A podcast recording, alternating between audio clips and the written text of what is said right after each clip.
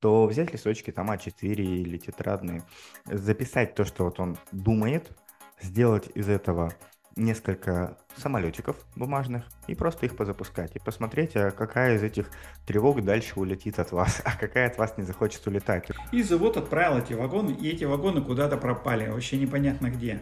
И люди, которые мне проплатили деньги, они решили, что я их там кинул на деньги, они, в общем, стали меня всячески досаждать и... середине ничего. Подкаст для тех, кого старое уже не радует, а нового еще нет. Отец с сыном, без конфликта поколений, но с разными взглядами на жизнь, исследуют фундаментальные вопросы жизни. Обмениваются опытом, как ощущает жизнь через призму коучинга, психологии, юмора и любви к себе. Для всех, кто ищет смыслы. Всем привет! В эфире подкаст «В середине ничего» и его ведущие Станислав и Евгений Гринберг. Сегодня у нас одиннадцатый выпуск. На самом деле мы вчера пытались с тобой записать выпуск, который у нас не пошел, энергия не текла, и я грустил, говорил какие-то глупости, разговор у нас не шел не в то, и казалось, что, блин, господи, а как же записывать подкаст, когда нет энергии, когда нет вот творческой составляющей. А потом вечером я с другом пошел в баню, знаешь, и баня меня прям очень сильно взбодрила, вот это коллективное парение, где все забиваются, мужики сидят в бане, где выходит парильщик, который говорит, сейчас будет пар, прошу соблюдать тишину, а по халам все это разгоняет в течение пяти минут. Там даже на входе поставили э, тазик, в котором лежал лед что можно было лед взять и в ладошки себе растирать руки, лицо, и было прям кайфово. Потом я вышел под ледяной душ, и мне прям так хорошо организм и тело перезагрузилось, что из этого у меня родилось предложение перезаписать все-таки вчерашний наш с тобой выпуск, что мы сейчас с тобой делаем, и посвятить его, ну, знаешь, как короткий, 15-20 минутный, про то, а какие мы с тобой знаем способы для того, чтобы отвлечься. Не с точки зрения избегать эмоций, которые мы испытываем, или спрятаться от них, а с точки зрения, ну, перезагрузить нервную систему, отвлечь именно психику и мозг от того, потока информации, который сейчас нас окружает. Ты вот каким способом это делаешь? Сегодня, например, делал? Сегодня делал. Ну, сегодня я гулял по косе у нас по Курской, я буквально там 10 километров, ой, 10 тысяч шагов находил с утра. То есть я встал чуть ли не в 6 утра и сразу пошел на рассвете. Было очень здорово, интересно. Я смотри, я, знаешь, э, скажу сразу сквозную тему, я которую бы предложил бы. Я сейчас скажу, а потом дальше будет интересно смотреть то, что мы будем рассказывать, насколько это соответствует тому, что я сейчас скажу. У нас Давай, же попробуем. плохое настроение и ситуация вообще состояние, они связаны с тем, что наш мозг погружается либо в прошлое, либо либо в будущее. Либо мы тоскуем по какому-то потерянному прошлому, либо у нас какое-то будущее непонятное, туманное, от этого у нас возникает вот, ну, напряжение, которое потом может перерасти в депрессию. Но есть одно состояние, вернее, промежуток, есть еще, знаешь, что в середине ничего, а есть середина между будущим и прошлым.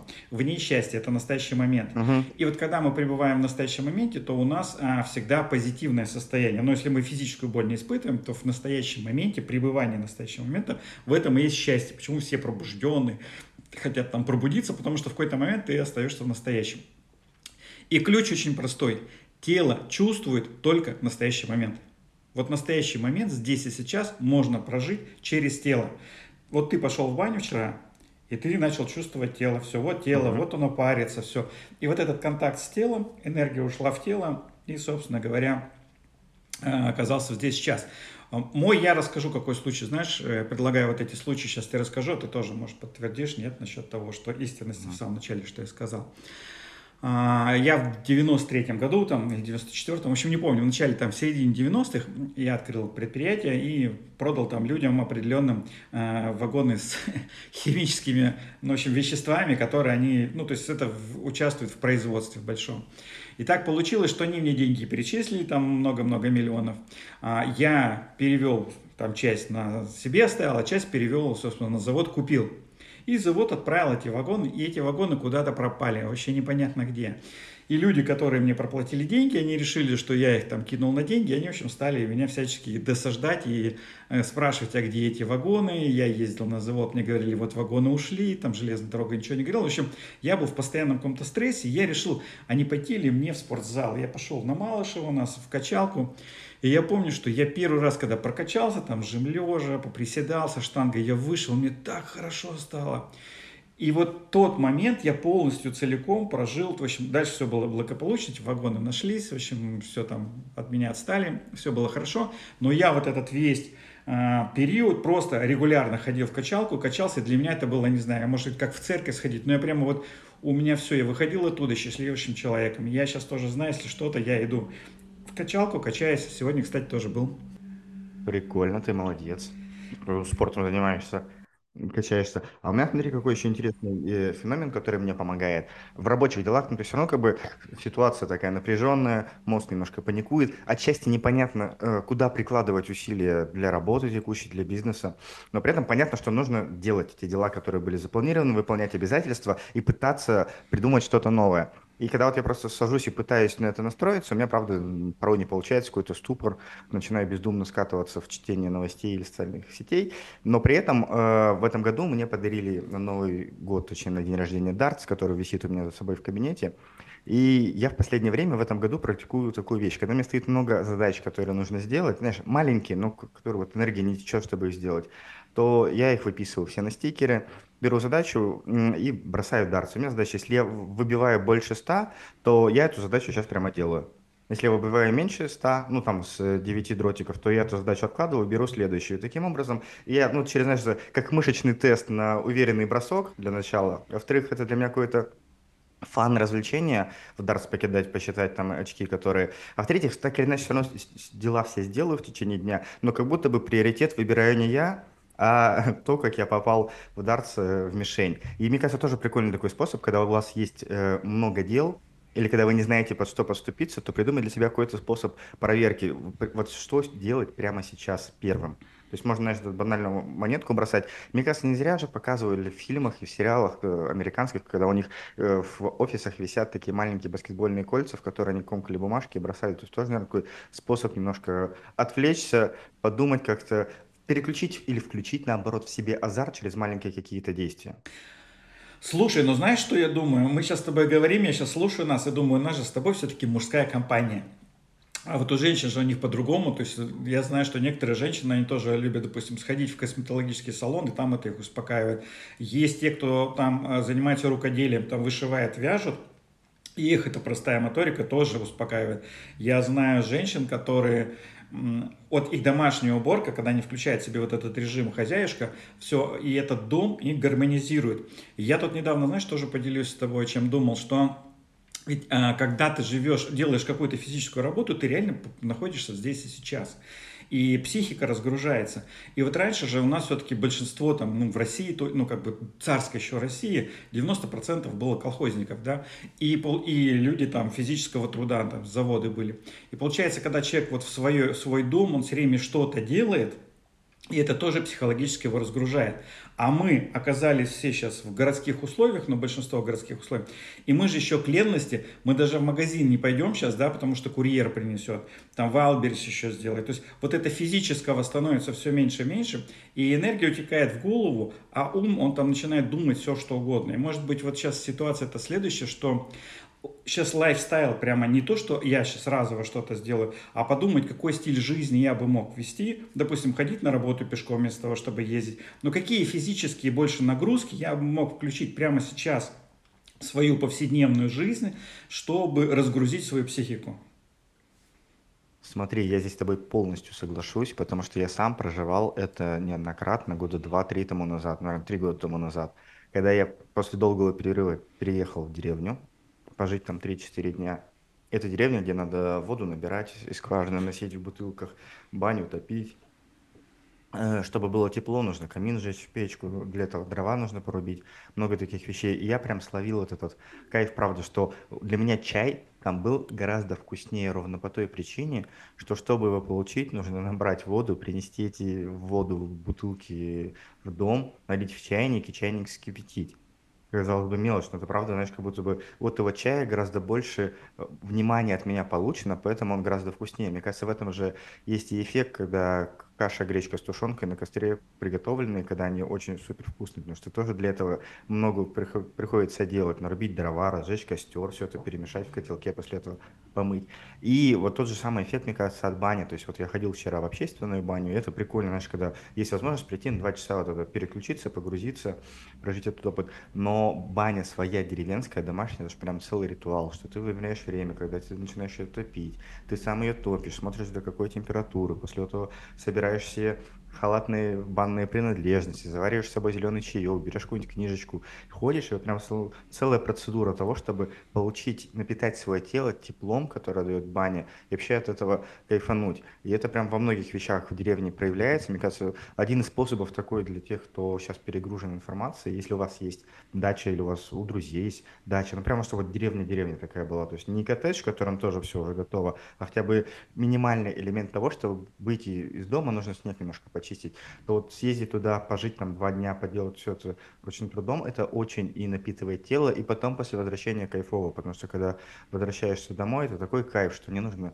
ночью со второго этажа выходить на улицу для того, чтобы сходить в туалет, это прям вот какой кайф. Ты проснулся в тепле, прошел 2-3 метра, и ты в теплой уборной, где сделал все свои дела и вернулся. А в деревне-то это прям целая эпопея, если ты ночью захотел в туалет, а туалет уличный. Да, я жил, как ты знаешь, на севере, и в минус 45 у нас был на улице туалет. Это процедура была такая прикольная. Знаешь, что еще я думаю? Что в природа, вот для меня а, природа, ну вообще вот дикая природа, или там, где вот нет человека, просто вот живая природа, это разговор с Богом. Вот я прихожу, э, ну я сейчас, почему и переехал в Зеленоград, потому что здесь вот Куршская коса, это прям целая вселенная, это море. Ты ходишь вдоль моря, шум волн, и потихоньку происходит гармонизация. То же самое, там, когда я жил в Москве, там а, прямо вдоль Москвы реки у нас парк, и ты гуляешь просто вдоль, и вода успокаивает. И мне кажется, здесь еще такой момент, можно задуматься на такую тему, что, а где эти места, в том месте, где я живу, поблизости, оказавшись в которых я буду гармонизироваться, которые будут меня гармонизировать. Мне очень еще нравится магия утра когда ты просыпаешься, все могут еще спать, и ты сам с собой наедине, как бы это время твое. Я вот сегодня в 6 утра вышел, когда тут на косу, правда, там уже люди ходили, люди с собаками ходили. Я вот думаю, люди с собаками вообще не запариваются. У них есть собака, друг, который там это, поэтому, мне кажется, кошка, собака, это тоже что дает такую эмоциональную устойчивость. Вот, а собака-то, с кошкой-то ладно, дома лежит, а собаку надо выгуливать, поэтому прогулки стопроцентно. Но вот этот вот момент какой-то утреннего и вообще вот контакта с природой, мне кажется, он тоже очень дает вот эту энергию. Вопрос ведь в чем сейчас главный? В перестановке приоритетов. Как я вижу, что нам сейчас всем а необходимо быть энергоресурсным, энергоустойчивым. И вот если раньше не столько нужно было сил, ну не то чтобы сил, а времени или осознанности уделять тому, как я могу быть в душевном либо комфорте, либо в душевной эмоциональной устойчивости, то сейчас это просто нужно какую-то гигиену прям поставить себе в стиль жизни, что я какое-то время привожу себя в порядок, чтобы психику мою там не разметало. Угу. Прикольно ты сказал. Кошки, безусловно, добавляют э, комфорта и радости, и они всегда мурчат и прикольные. У меня у самого кошка и кот, и дома они... Если они не портят вещи, то это прям. Я тут э, к теме как раз таки расслабления. Я, как ты знаешь, иногда играю в приставку. Я на одном из подкастов это рассказывал. Сижу вечером, играю в приставку, в наушниках, чтобы на всю квартиру там не орало то, что у меня происходит. И вдруг у меня начинает экран мерцать. Сначала чуть-чуть мерцает, потом пропадает, снова появляется. Я такой проверил провода, провода все ставлено, все нормально. Продолжаю играть, и раз экран просто попадает, гаснет. Думаю, ну блин, ё-моё, если там сгорел проектор или сам приставка, это опять дохрена денег, как вообще как не вовремя. Начинаю свет, чтобы начать разбираться. Сидит кошка, которая просто перегрызла HDMI кабель, пока я играл. То есть она такая, типа, все, хора играть, иди спать. Поэтому в те моменты, когда не грызут ничего кошки дома, они прикольные. А про собачников тоже, наверное, прикольно, потому что они же, правда, им гулять с утра и вечером прям это есть. И в продолжение еще, знаешь, что для меня иногда таким ритуалом хорошим, тоже переключением есть, это пойти в парк и покормить белок. Ну, и просто как-то белки, они, хоть и грызуны, но с пушистым хвостом вызывают какой-то прикол, что вот это вроде бы с одной стороны дикое животное, которое живет само по себе в лесу, но может у тебя взять э, орехи и куда-то унести, и сделать там запасы. Ну и прикольно, когда они смотреть, как они скидывают шкурки, ну в смысле не скидывают, а меняют этот, этот серый на рыжий, переходят с рыжей на серую. То есть птиц кормить мне не так заходит, и уток я тоже не понимаю, когда люди кормят, потому что их вообще хлебом кормить нельзя.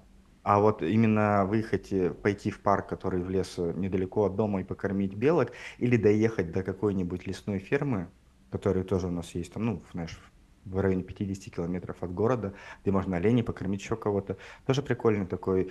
Э, во-первых, это разгрузка, потому что там есть контакт с животным, с природой, с миром. Во-вторых, это какой-то вклад в экосистему, что вот я приехал, покормил немножко животное, за которым и так ухаживают, но я сделал ему еще при этом вкуснее. Ну и в целом это еще, помимо всего прочего, это я себя из города, из этого привычного контекста вывез в другое место, как ты только что сказал, и там по-другому как-то посмотрел. Плюс дорога. Ну, то есть я знаю тех, кого кому ехать за рулем куда-то именно с целью, это очень сильно тоже расслабляет, потому что есть фокус на дорогу. Сейчас пока еще осень, у нас, конечно, снег тут уже выпал, но он должен растаять тут на днях.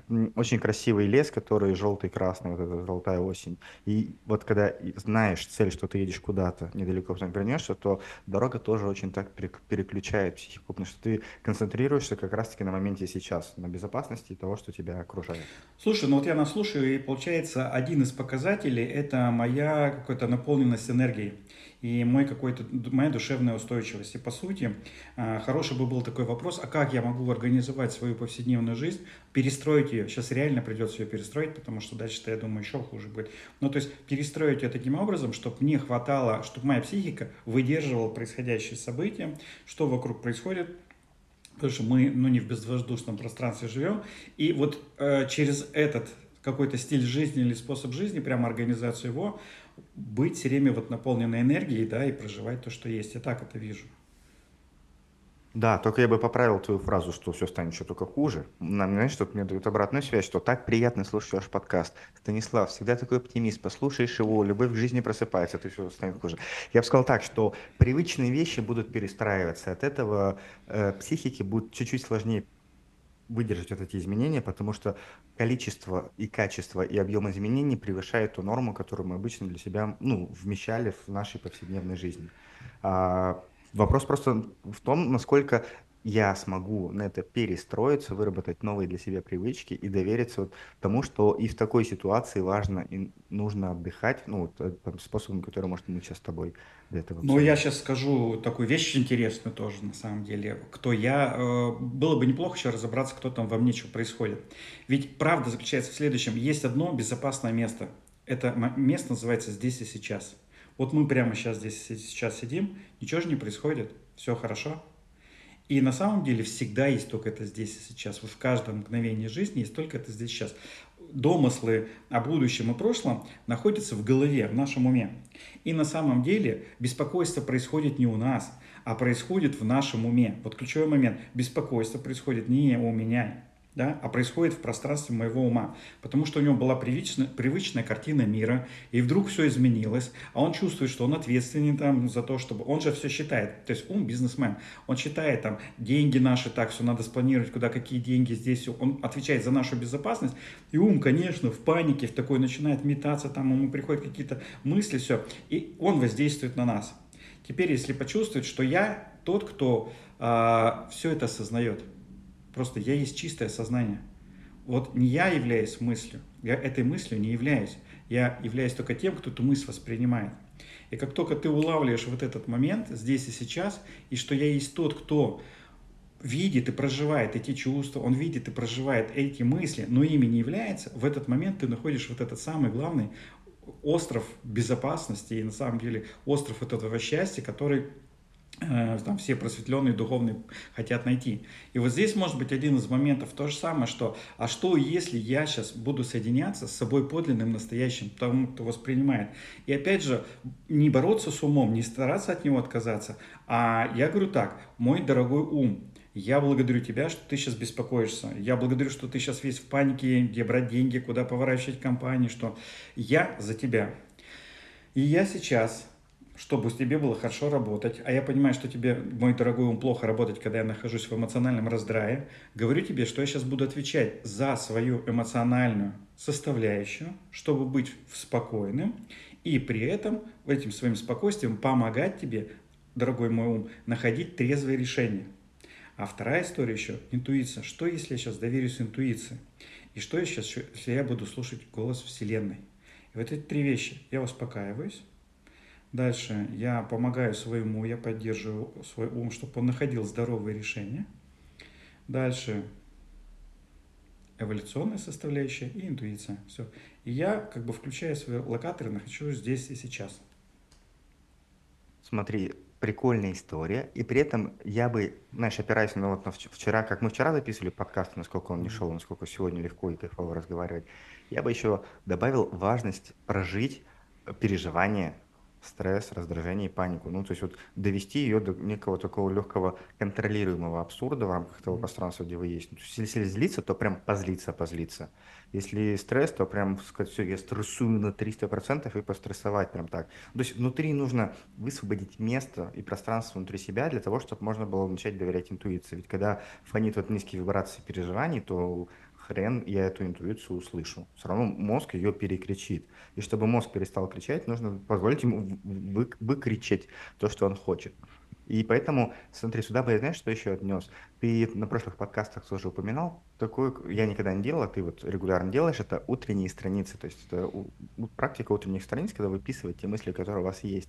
Я бы предложил еще чуть по-другому с ними сыграть, то есть если мозг, мозг никак не может перестать какую-то мысль думать, то взять листочки там А4 или тетрадные, записать то, что вот он думает, сделать из этого несколько самолетиков бумажных и просто их позапускать. И посмотреть, а какая из этих тревог дальше улетит от вас, а какая от вас не захочет улетать. То есть, ну, знаешь, так как я делал с дротиком, только еще посмотрите с точки зрения вот этого ну, внутреннего ребенка, который здесь включится на что-то делать, бумажные самолетики, и просто поприкалываться, посмотреть, а насколько какие мысли мы привязаны, какие мысли от вас легко и далеко, ну, мысли, переживания легко и далеко улетают.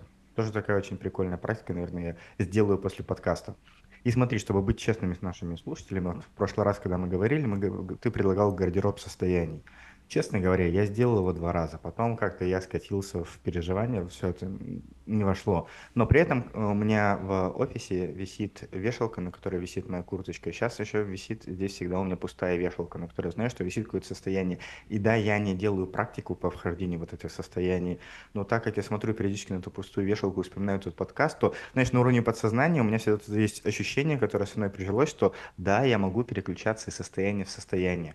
Но точно так же, как мы одежду выбираем по сезону, по погоде, то и состояние есть, которое висит, я знаю, что оно есть, но прям что-то не готов себя на него одевать, потому что глупо же в шортах зимой в минус 30 выходить, там должна быть какая-то немножко другая одежда. Поэтому тоже, мне кажется, прикольная эта тема, что посмотрите, какие состояния где уместно, где можно с ними поиграться и присоединять их одно с другим. Ну, я бы, знаешь, еще добавил все-таки, я могу ошибаться, это можно проверить тоже, ты можешь по эту неделю пожить с этим, проверить. Первично все-таки количество энергии.